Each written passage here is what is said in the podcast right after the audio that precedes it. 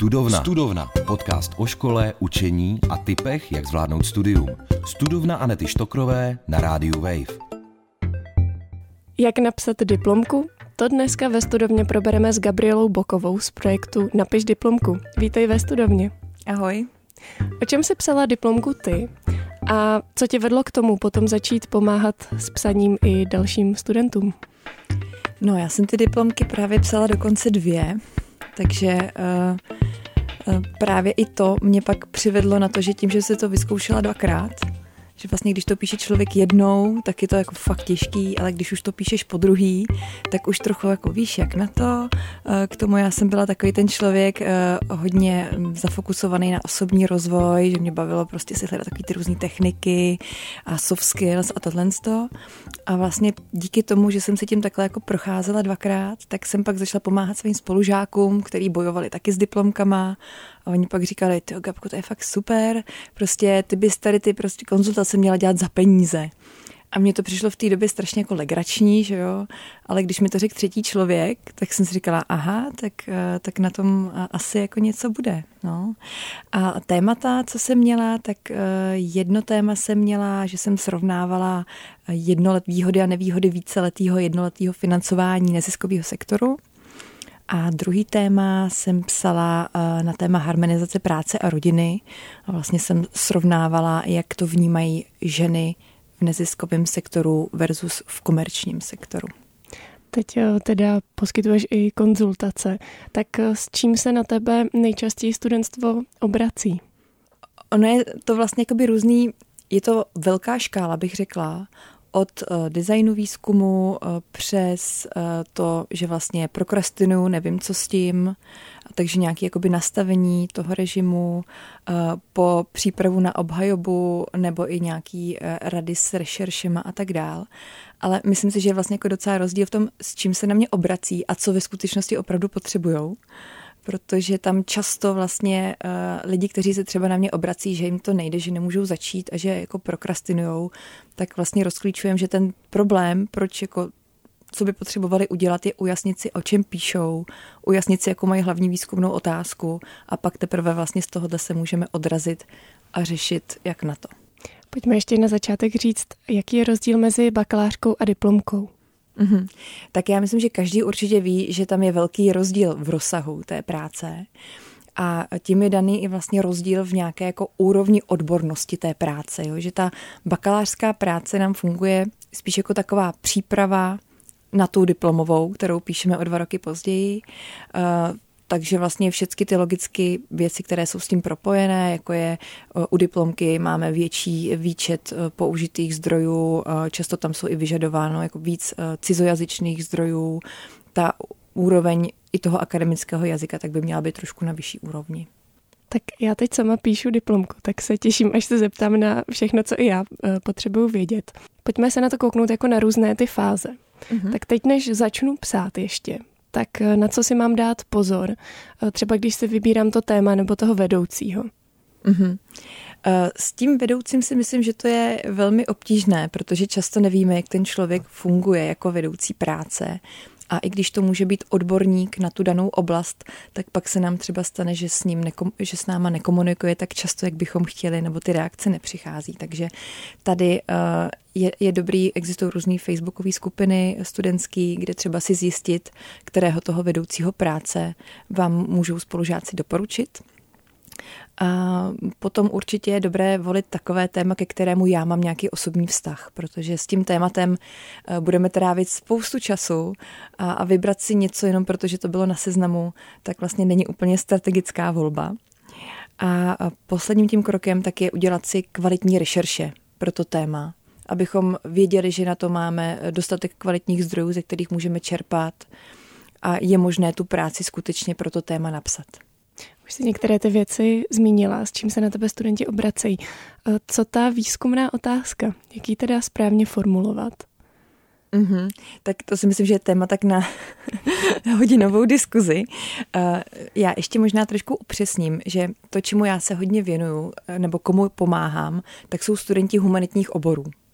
Jo, protože když pak máme uh, nějaký studenty třeba IT oborů, tak, uh, nebo nějakých techničtějších uh, věcí, něco, co je jako velmi přesně měřitelné, tak tam uh, zadání práce je takové, že třeba máte vytvořit aplikaci. A tam vlastně vůbec není třeba tady to řešit. Ale ve chvíli, kdy mám nějaký jako humanitní obor, tak tam to pole je strašně jako široké. Takže my jsme zvyklí vybrat si nějaké téma, a nevím, třeba nějaké marketingové téma, nevím, teď jsem měla studentku, která eh, zkoumala, jak korektně influenceri vlastně komunikují třeba spolupráce.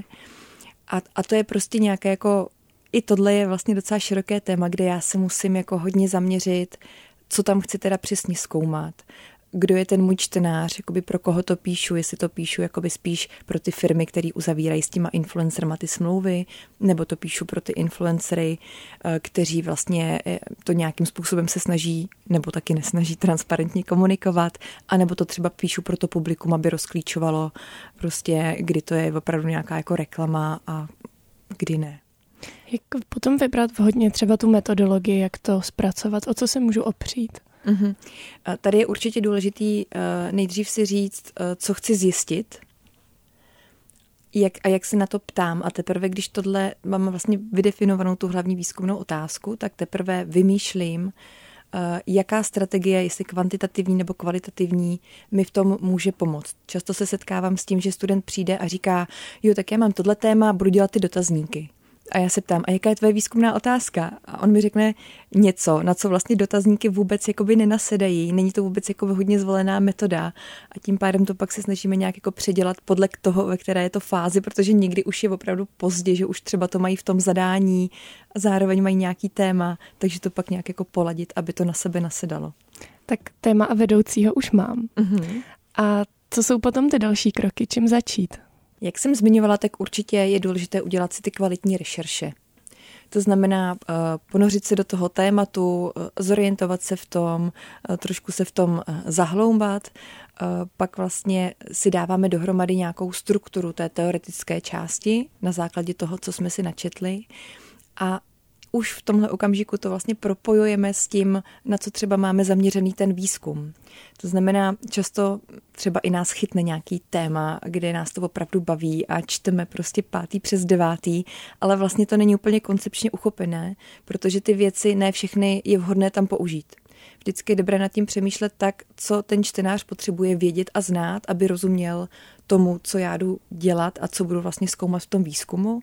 A zároveň já si dělám i takovou jako pevnou půdu pod nohama pro sebe v té teorii, abych co nejlépe pak mohla nadizajnovat ten výzkum, ptát se na, na ty správné otázky a zjistit to, co skutečně zjistit potřebuju.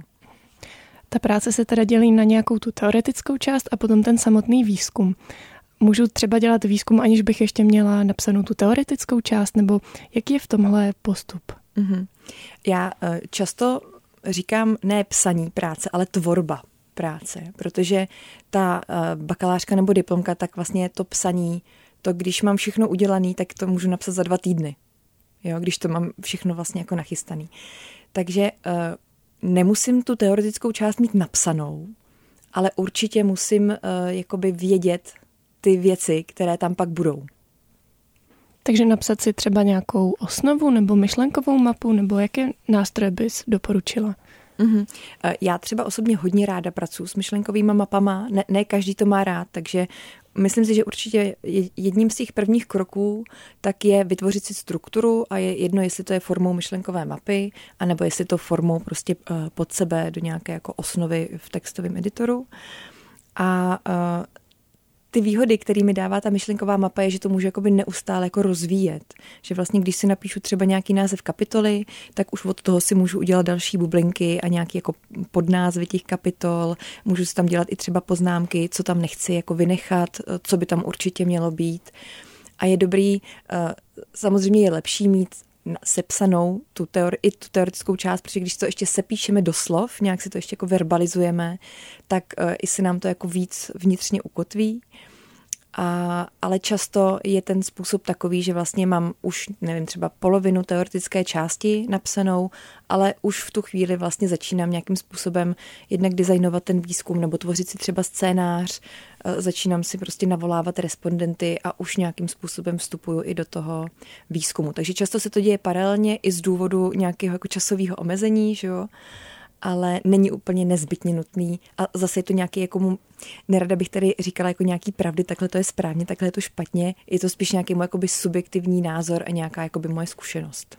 Jak si potom organizovat, jak jsi to hezky nazvala tou tvorbou, tak eh, jako chvilku čtu, chvilku píšu, nebo já jsem třeba v tomhle trošku jako zmatkář, tak jak si to organizovat tak, aby to psaní té teoretické, teď mám na mysli, bylo efektivní? Uh-huh. Uh, já si myslím, že je dobrý si na začátku udělat takový jako plán, takový jako harmonogram časový, který nám může dát i trošku jako klid do duše a, a dát si tam nějaké jako milníky, kdy co chci nebo potřebuju mít. A myslím si, že právě konec té teoretické části by měl mít nějaký jako milník, kdy už ji mám dopsanou a můžu ji třeba poslat vedoucímu uh, na nějakou zpětnou vazbu. Uh, když říkáš, že jsi chaotická, uh, je, je dobrý si i ty mm, nějaký bloky časový pro tu tvorbu plánovat s ohledem na tvoje mentální kapacity. Takže já třeba ráda si ty své činnosti rozdělu na nějakou jakoby hlubokou práci, která jako vyžaduje moji mentální kapacitu. Je to pro mě náročný, což třeba formulace akademického textu bez pochyby je. A pak si to rozdělu na nějakou takovou, jako říkám tomu, práci na autopilota, takový ty přepisy rozhovorů, výpisky, různý grafy, tabulky, taková jako klikačka. A přijde mi vlastně dobrý tady ty činnosti střídat, protože většinou celý ten den určitě jako nejsme schopni se věnovat té hluboké práci. Takže bych pro začátek doporučila jednak si vytvořit nějaký pravidelný návyk pro tu tvorbu a jednak si do toho dne třeba dát nějaký eh, dva takovýhle časový bloky, jeden na tu hlubokou práci, kde třeba se můžeš věnovat té teorii a nějak s ní postupně hýbat a jeden blok třeba na tu nějakou jako jednodušší nebo zábavnější práci, kde člověk se trošku jakoby odrelaxuje, ale i tak opravdu furt vlastně tu práci někam posouvá dál. Ještě mě napadá, když v průběhu té práce třeba zjistím, že bych chtěla udělat něco jinak, nebo se odkloním od té odevzdané teze. To je třeba moje noční můra trošku, jo? že jsem si mhm. stanovila uh-huh. už některé věci v té tezi, jak je budu dělat. A teď třeba zjistím, že se mi to úplně jako tam nehodí, nebo bych potřebovala změnit nějakou tu otázku a tak. Tak jak eh, se od té teze lze odklonit? V jakém případě je to v pořádku? Hm, a teď eh, tezí máš na mysli cíl té práce? To, co se uh, odevzdává, nebo my to tak máme, že vlastně odevzdáme tu tezi, tam uh, popíšeme nějakou osnovu, zdroje, ze kterých budeme čerpat, stanovíme to téma, hmm, to základní zadání. výzkumné otázky, to už máme vlastně odevzdané, ještě vůbec předtím, než jakoby tu práci uh, začne student psát. Takhle to je teda u nás na mhm, Karlovce mm-hmm. na Fakultě sociálních věd.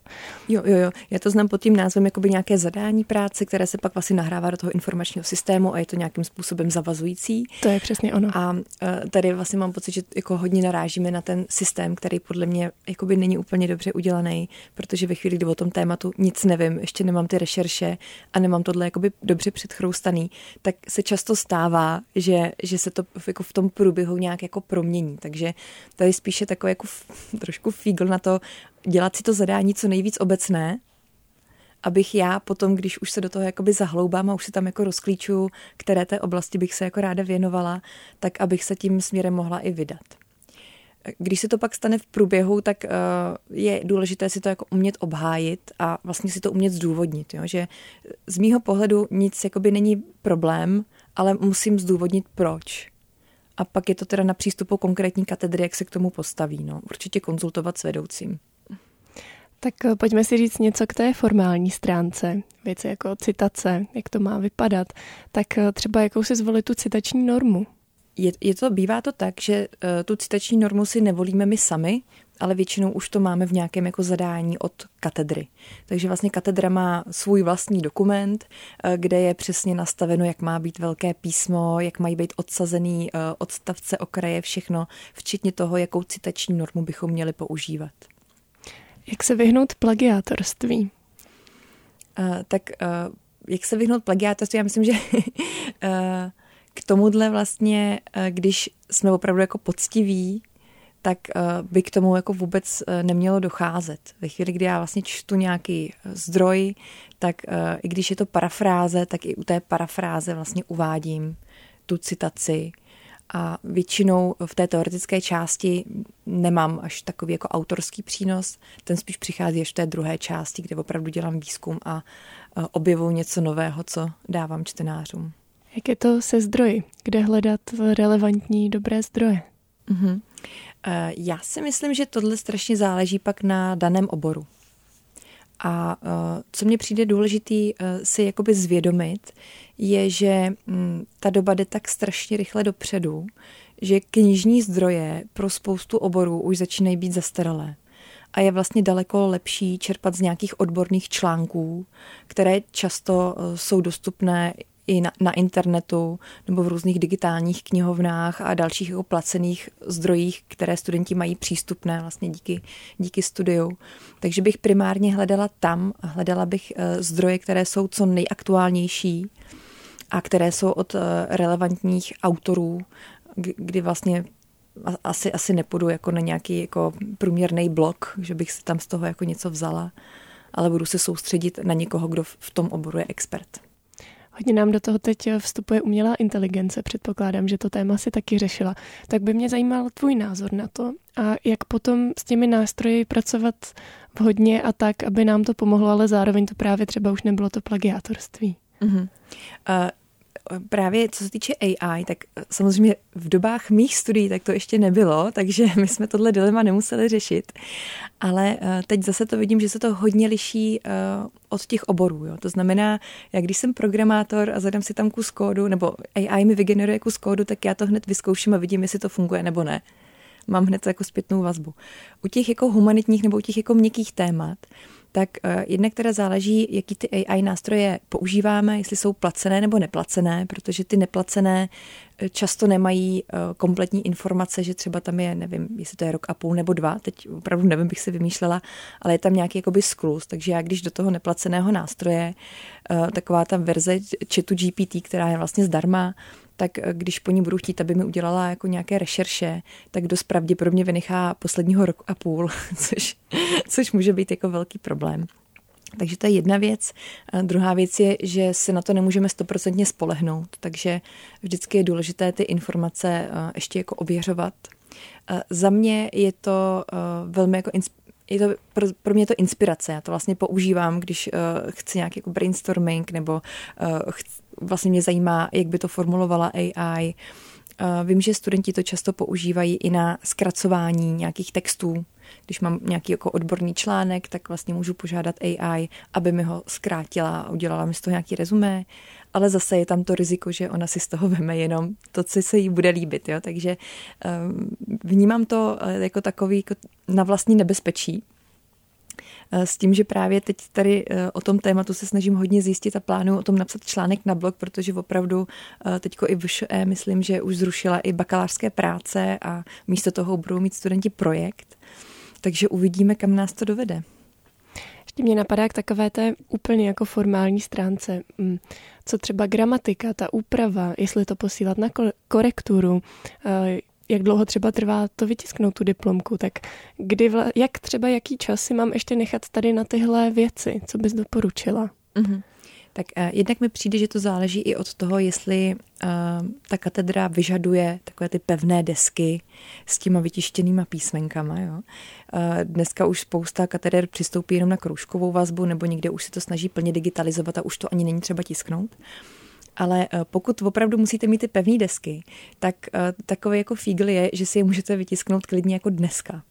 Pokud víte, kolik ta práce bude mít přibližně stran, to znamená, že známe tloušťku hřbetu, máme to oficiální zadání v tom informačním systému, tak já si vlastně to můžu nechat natisknout teď. A to je vlastně to, za co se pak nejvíc připlácejí ty expresní příplatky, protože oni opravdu musí ručně vysázet ty písmenka. Pak už to stačí jenom vytisknout a přinést tam ty papíry a říct, že to chcete svázat a už je to víceméně na počkání. A další otázka byla... Uh, korektura a korektura. formální úprava vlastně mm-hmm. toho textu, jak mm-hmm. to mhm. má vypadat. Jo, myslím si, že je určitě fajn ve chvíli, kdy už uh, tu diplomku nebo bakalářku, tak ji pošlete vlastně celou tomu vašemu vedoucímu práce, který jako ještě nepotřebuje takhle úplně jako vyňuňanou, tak je to ten čas, kdy vy si na to můžete sednout a udělat tady ty formální úpravy. Na ty formální úpravy často existují šablony, že některé katedry mají i ke stažení šablonu, do které vy už začnete psát, takže nemusíte řešit veškeré to nastavování.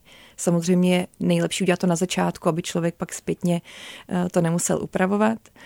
A co se týče korektur, tak eh, tím, že součástí hodnocení té práce jako takové, tak je i vlastně ta gramatická i ta vizuální část, tak eh, buď si to přečíst sám po sobě, i když dle mé zkušenosti to úplně nefunguje, protože často sami po sobě ty chyby nevidíme. Takže domluvit se eh, s kamarádem, spolužákem, maminkou, jako ať to, pokud teda mají nějakou jako základní úroveň gramatiky, tak eh, si myslím, že to úplně stačí.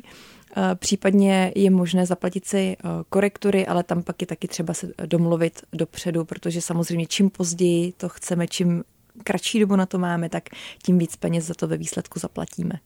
Ještě tu mám jedno i pro mě velmi důležité téma. Jak se k tomu psaní motivovat? Jak se k tomu dokopat? Myslím si, že to je taky jeden z těch problémů, co si i zmiňovala častých. Uh-huh, uh-huh. Je to tak. Eh, tady, vlastně tady to téma mě hodně baví, protože je takové jako hodně obecné a vlastně je to taková obecná otázka seberegulace a pevné vůle. A uh, mě v tady té oblasti tak uh, hodně mi pomohla knížka Konec prokrastinace, která, když já jsem teda dopisovala tu, nebo nějak jsem tvořila tu uh, druhou diplomku, tak uh, jsem se k ní dostala. A díky tomu jsem si nastavila uh, takový opravdu pravidelný návyk pro psaní, který jsem si začala vytvářet. A tohle je podle mě klíč prostě úplně ke všemu, nejenom k diplomce, ale k, jaký, k jakýmukoliv prostě činnosti, jestli chci běhat, nebo chci zhubnout, nebo se chci odnaučit kouřit, nebo chci napsat diplomku, tak vlastně začínat na nějakém nenásil, jakoby množství té činnosti, které mě neděsí. To znamená, nenapálím si to eh, každý den čtyři hodiny denně, nebo nevím, protože to už jako mě trochu děsí, ale opravdu můžu začít třeba na 15-30 minutách denně. Samozřejmě u té diplomky záleží, jak moc mě tlačí čas. Ale vybudovat si takovýhle pravidelný návyk, že už to pak člověk má k čištění zubů, jo? že vlastně uh, děláme to dvakrát denně, ráno, večer a tím, že jsme k tomu vedený od malička, tak už to máme jako velice silně zakořeněné. A s tou tvorbou té diplomky tak vlastně lze udělat to tež. Takže to je za mě jakoby ten klíč k té, jako k tomu posílení té seberegulace a dokopání se k psaní jako takovému. Je podle tebe lepší si k tomu třeba sednout a říct si, tak teď mám měsíc, který bude fakt jako intenzivní, nebo já nevím, dva týdny budu psát každý den, a nebo si to tak rozložit třeba v horizontu toho semestru až vlastně dvou. Jaké to má jako výhody a úskalí? Mm-hmm. Já si myslím, že tohle je jako velmi individuální a záleží i na situaci toho daného člověka. Často uh, pracuji se studenty, um, kteří jsou, které jsou vlastně jako maminky, dálkařky s dětma.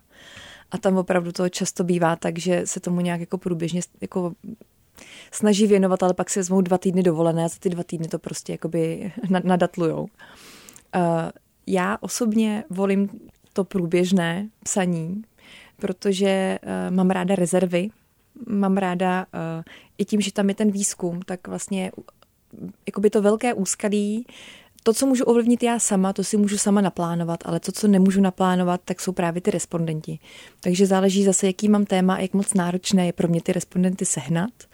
Ale eh, tady na to eh, jednak hodně naráží studenti, kteří dělají třeba nějaká dotazníková šetření, že potřebují určitý počet zodpovězených dotazníků, Případně, když máme jako nějakého jako opravdu atypického respondenta, kdy potřebujeme, aby ten člověk splnil určité požadavky a vlastně domluvit se s takovým člověkem na rozhovor, tak vlastně to může být jako problematické pak. Tak pojďme na závěrečné typy. Co bys doporučila někomu, kdo zrovna teď píše bakalářku nebo diplomku? Mm-hmm. Tak asi záleží, v jaké fázi toho psaní by byl a co by bylo to jeho slabé místo, eh, kdyby jako mu to úplně nefungovalo. Co bys doporučila sobě, když jsi tehdy psala ty diplomky, tak zpětně, co bys třeba udělala jinak, co bys změnila? Eh, no, ono už je to poměrně dlouho, takže se přiznám, že se na to úplně nepamatuju, ale spíš, když se jakoby um, vracím do těch jako studentských časů, tak asi, asi bych jako obecně méně pracovala a víc uh, studovala, protože to je dost takový jako unikátní a jedinečný čas, kdy jsem na to měla jako prostor si v tom hloubat a trošku mě mrzí, že jsem úplně jakoby nevyužívala třeba nabídky předmětů jiných oborů, který byly jakoby zajímavý i pro ten můj obor, i třeba z oblasti toho výzkumu, který mě osobně třeba hodně baví, tak, eh, tak tam bych možná se na to jakoby zasoustředila eh, víc, dala tomu víc pozornosti. A konkrétně u těch diplomek, vlastně když máš srovnání těch dvou, tak eh, co si právě třeba udělala jinak u té druhé? Mm-hmm. U té druhé, já jsem byla právě v, jako v situaci, kdy mi moje externí vedoucí práce slíbila respondenty z firmy, který mi pak po prázdninách jako nedodala vlastně. Jo. Takže jsem byla v situaci, kdy jsem to musela napsat jako za dva měsíce a to byl takový jako hodně, hodně velký drill, takže ten rozdíl mezi těma diplomkama byl takový, že ta první se vlastně jako poměrně dlouho táhla. Měla jsem tam i změnu vedoucího práce, protože můj tehdejší vedoucí se pak vzal takový ten sabbatical, jak vlastně vystoupíte z těch jako rolí a soustředíte se na sebe. Takže to byl jako dost zásadní rozdíl a zároveň tam to bylo hodně jiný v tom, že už jsem jako hodně věděla, do čeho jdu, jakým způsobem třeba dělat ty rozhovory, jaký jsou ty vychytávky nebo nějaký nástroje, které mi v tom můžou pomoct a tak. Máš nakonec ještě nějaký tip na nějaký ten nástroj nebo něco, co ti pomohlo? Uh-huh. Uh, v tuhle chvíli tak uh, určitě mě přijde skvělý vědět o tom, že existují různý jako přepisovače rozhovorů, že to vlastně jako nemusím uh, celý přepsat já. Uh, existuje fůra různých jako citačních manažerů, uh, kde vlastně si můžu ukládat nějaký zdroje, nějak s nima pracovat a nějak mi to může jakoby usnadnit i to, jakým způsobem cituju ty práce. Uh, ale eh, co třeba mají rádi někteří z mých studentů, tak je takzvaný virtuální coworking, kdy vlastně tím, že často máme problémy začít, jsme zvyklí to jako odkládat, ještě prostě, ještě umyju nádobí, ještě si k tomu udělám čaj, ještě tohle, tak uh, vlastně v rámci toho virtuálního kovorku, tak si dáte schůzku s někým, máte s ním 50-minutovou online session, a e, na začátku si vlastně tak jako řeknete teda, na co se chystáte, pak si řeknete, jestli teda si necháte zaplay zvuk a kameru a pak po těch 50 minutách si zase vlastně řeknete, jak vám to šlo, což je za mě jako strašně funkční, přesně jako když jako bych měla jít já běhat sama, anebo se s někým domluvím, že jdeme běhat spolu, tak tam toho člověka nenecháte stát. A tohle vlastně funguje podobně, takže je to takový dobrý na to rozhýbání se do toho dostat. Hostkou dnešní studovny byla Gabriela Boková. Díky, že jsi přišla a sdílela svoje tipy a rady. Děkuji za pozvání. Studovna. Studovna. Podcast o vzdělávání, škole a studentském životě. S Anetou Štokrovou na rádiu Wave. Poslouchej na wave.cz lomeno studovna, v aplikaci Můj rozhlas a v dalších podcastových aplikacích.